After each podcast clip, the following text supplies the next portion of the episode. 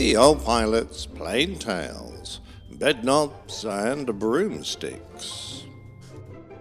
Whilst doing my research, I often come across an aircraft that looks so weird it makes me stop and furrow my brow in confusion while I wonder what on earth was in the mind of the creator. Many were made as stepping stones to test and discover how to reach a goal, such as the Lunar Landing Research Vehicle.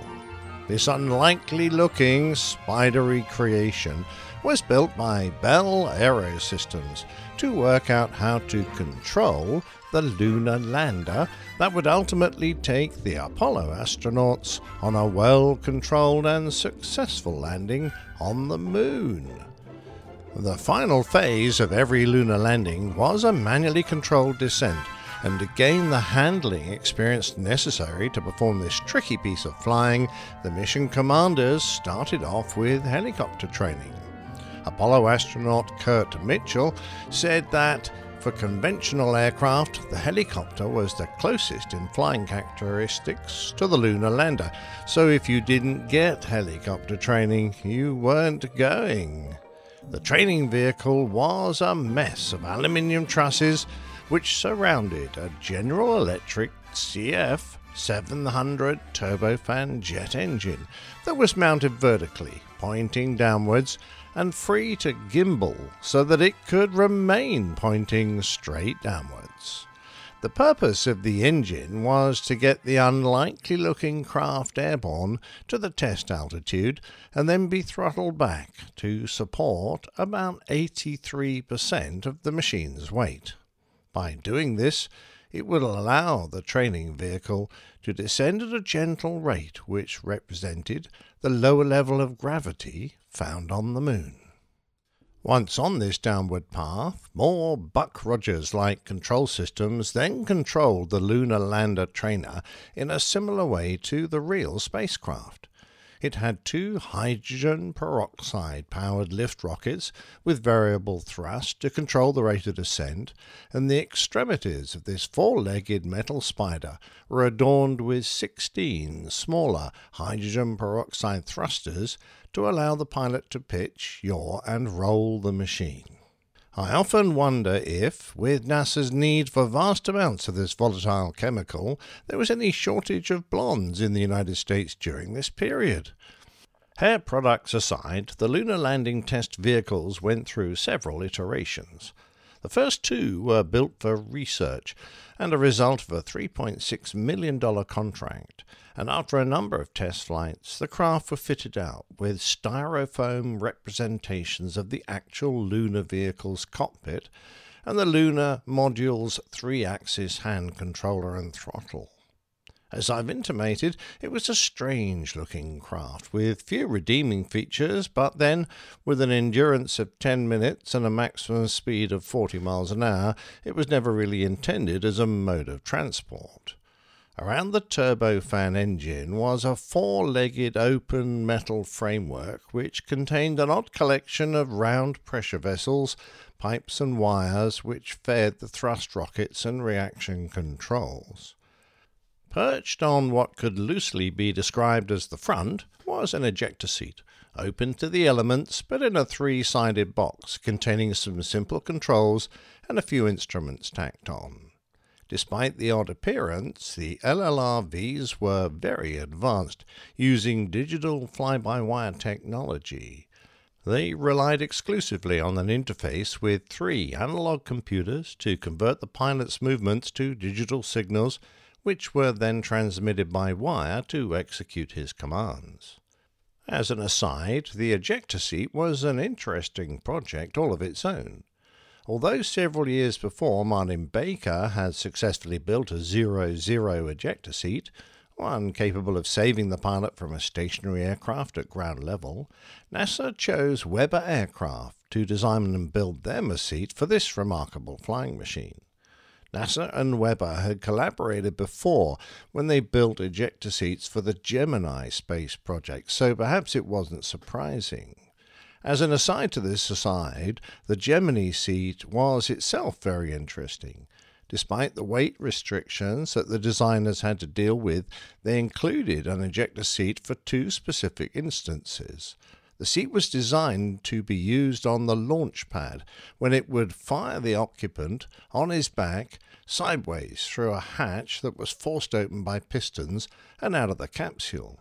It could also be used in the event of a parachute failure following re entry. Back to the previous aside. The 00 seat Weber aircraft designed worked very well and was used safely on three occasions. By the time the first test vehicle was ready to train astronauts, it had completed 198 flights without a major incident, so it was shipped to Houston and made available for Neil Armstrong to begin flying. He made his first flight at the end of March but a little more than a month later, on his 22nd flight, he lost control when the multi million dollar craft lost helium pressure, causing a depletion of the hydrogen peroxide used to power the attitude thrusters. Gyrating around at a mere 200 feet above the ground, he was forced to eject, and with a second or two he was carrying out a short parachute descent into the scrub dragged by his parachute for a way, his only injury were some scratches to his handsome, steely eyed rocket man test pilot face.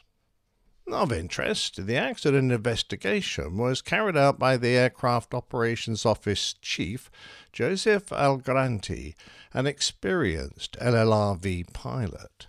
Having carried out the investigation, he then subsequently lost control during a flight to expand the vehicle's speed envelope. After struggling to fly, he ejected only half a second before the vehicle hit the ground, an amazingly close call. Not exactly blessed with smooth aerodynamics, it appeared that the cockpit enclosure had caused a yaw that exceeded the power of the thrusters to control. This was simply cured by taking the roof off. There were two distinct modes of flight for the research vehicle the LLRV and the training vehicle, the LLTV. The basic mode was with the engine fixed, so that it always pointed downwards in relation to the body. In the gimbaled lunar sim mode, the engine was allowed to swivel and was kept orientated towards the Earth. This allowed the vehicle to tilt at the far greater angles that would be typical of hovering and maneuvering above the lunar surface. Despite its ungainly appearance, the LLRV was equipped with an astonishingly sophisticated array of early sensors, including Doppler radar and computational hardware. The system had no specific name, but the effect it produced was called Lunar Sim Mode. This was the highest degree of hardware simulation and the purpose of the whole project. It wasn't a system to unburden the pilot, such as an autopilot does, nor was it meant to introduce any sort of safety or economy. The system's sole intention was to project the illusion of piloting the actual lunar module. You could think of it as a mixture of stability augmentation and an alteration of vertical acceleration according to the lunar gravity constant, all accompanied by instantaneous corrective action. The LLRV's lunar sim mode was even able to counter wind gusts within milliseconds to give the impression of flying in a vacuum. The visually significant sign of an engaged lunar sim mode was the free gimbal turbofan, always strictly pointing downwards towards the ground, regardless of the LLRV's current attitude. This unique aircraft represented one of the few hardware simulators that actually became airborne.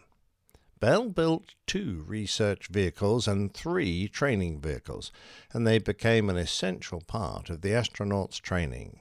Astronaut Bill Anders described the LLTV as a much unsung hero of the Apollo program.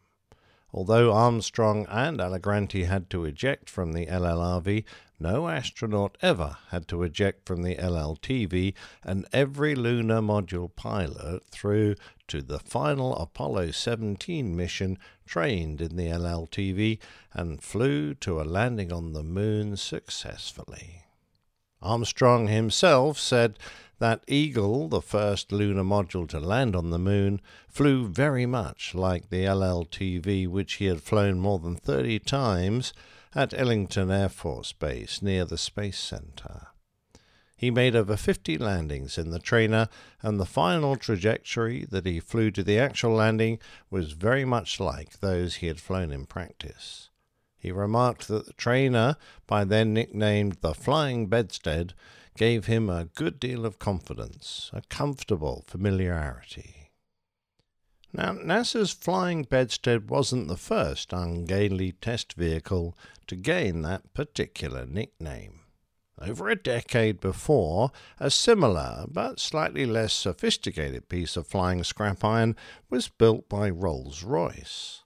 The company was experimenting with the concept of vertical takeoff and jet-borne flight and under the guidance of Dr. Alan Griffith, they designed an unlikely aircraft which was excitingly called the Test Measuring Rig, or TMR for short. No wonder someone had to come up with a more memorable name, the Flying Bedstead. The name became so well established that it can be found on the official Government Ministry of Aviation Aeronautical Research Council reports whereas Bell Aerosystems built something resembling a scaffolding cube, the Rolls Royce bedstead was elongated, more like a jet powered shopping trolley. They both sat on spindly legs with castering wheels, but in the centre of the TMR was a solid mass of two Rolls Royce Nene turbojets. The engines were mounted fore and aft, uh, as much as a front and back could be determined, facing each other, with their intakes outboard and all the thrust aimed into the centre of the machine. One might imagine that that would be a problem, except that the jet efflux was redirected to point downwards, one into a single nozzle and the other engine into a pair either side. The pilot perched, looking fairly precarious, on a platform affixed to the top. The ungainly machine flew from Hucknall Aerodrome in Nottinghamshire, but for a year its flying forays were constrained by a vast gantry which tethered the monster at various points to prevent it from moving out of a defined area or tipping over. An overhead cable could also cushion a heavy landing by restraining it during descent. However, within the limits of the rig, it was free to fly. The test pilots regularly climbed up onto the back of the beast in the hope of taming it, and on the 3rd of August 1954, Rolls Royce chief test pilot Ron Shepherd drew the short straw and became the first to conduct a free flight without any stability augmentation and controlled by firing compressed air out of the outrigger arms, he proved that it was possible to control the machine whilst it balanced on its jet engines. However, flying the TMR was far from easy. It had marginal excess power, and the Nene engines had very slow response to throttle changes, which required a considerable degree of anticipation when controlling the height of the machine. Following the successful free flight test, the bedstead was moved to the Royal Aircraft Establishment Research Facility at Bedford. The Ministry of Supply has now given permission to release the first films of the fabulous flying bedstead. Whisper of this extraordinary new flying machine reached us about five months ago. Designed for experiments in vertical takeoff, the bedstead has two jet engines mounted end to end. It was here that it was fitted with an auto stabilization system developed by the Instrument and Air Photography Department to determine if an artificial control system would be necessary for hovering the aircraft and investigating the requirements for achieving stable flight. During the stability trials, a great deal of data was obtained from the test pilots who flew it in repeatable maneuvers representative of an aircraft transitioning into hovering flight. The main problem that the pilots reported was keeping the TMR at a stable height, which was mainly due to engine response time. It was established that any future VTOL, vertical takeoff and landing, aircraft would need an engine that responded quickly to the pilot's demands. Despite its rather crude beginnings, by the time the bedstead had been modified by the RAE, it was becoming quite sophisticated. Whilst the engine and yaw controls were manual, the pitch and roll controls were entirely electrically signalled with triple redundancy in case of a failure. However, despite the improvements, it remained an extremely tricky aircraft to fly. What's more, there was no provision made to abandon the machine, as it flew before the zero-zero ejector seat had been developed. A second flying bedstead had been built, XK426, and a number of pilots were being instructed in VTOL techniques. Amongst these was Wing Commander Henry Larsen, a New Yorker of Danish origin who had become naturalized as a British subject. Apart from being a difficult aircraft to control, the bedstead only had six minutes of fuel. Larsen landed in a hurry and, despite being tethered to a crane, tipped the machine over against a gantry and was sadly crushed to death. The Rolls Royce thrust measuring rig was a stepping stone in the development of the Hawker Harrier, by far the most successful vertical takeoff and landing fighter until the introduction of the F 35B Lightning II, which actually is only touted as a short takeoff and vertical landing machine. The Harrier served with many air forces, including those of India, Italy, Spain, as well as the United States Marine Corps. Whilst the Harrier was a remarkable aircraft, its achievements pale into insignificance when compared with the success of NASA's lunar landing module that took the first men to the moon. Both machines can still be viewed. The British Iron Bedstead XJ314 at the Science Museum in London and the American luxury mattress version at the United States Air Force Flight Test Museum at Edwards Air Force Base. I still find it amusing to think that both projects started off in a machine that could well have starred in a Walt Disney production, and I sometimes wonder if the test pilots had to speak the special spell. Treguna, Mekoides, Trecorum, Satis. Substitutory locomotion before they flew.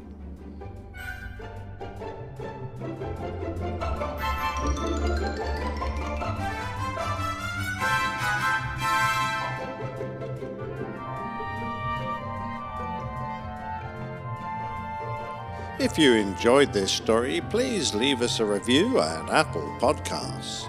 Plain Tales is a featured segment of the Airline Pilot Guy show.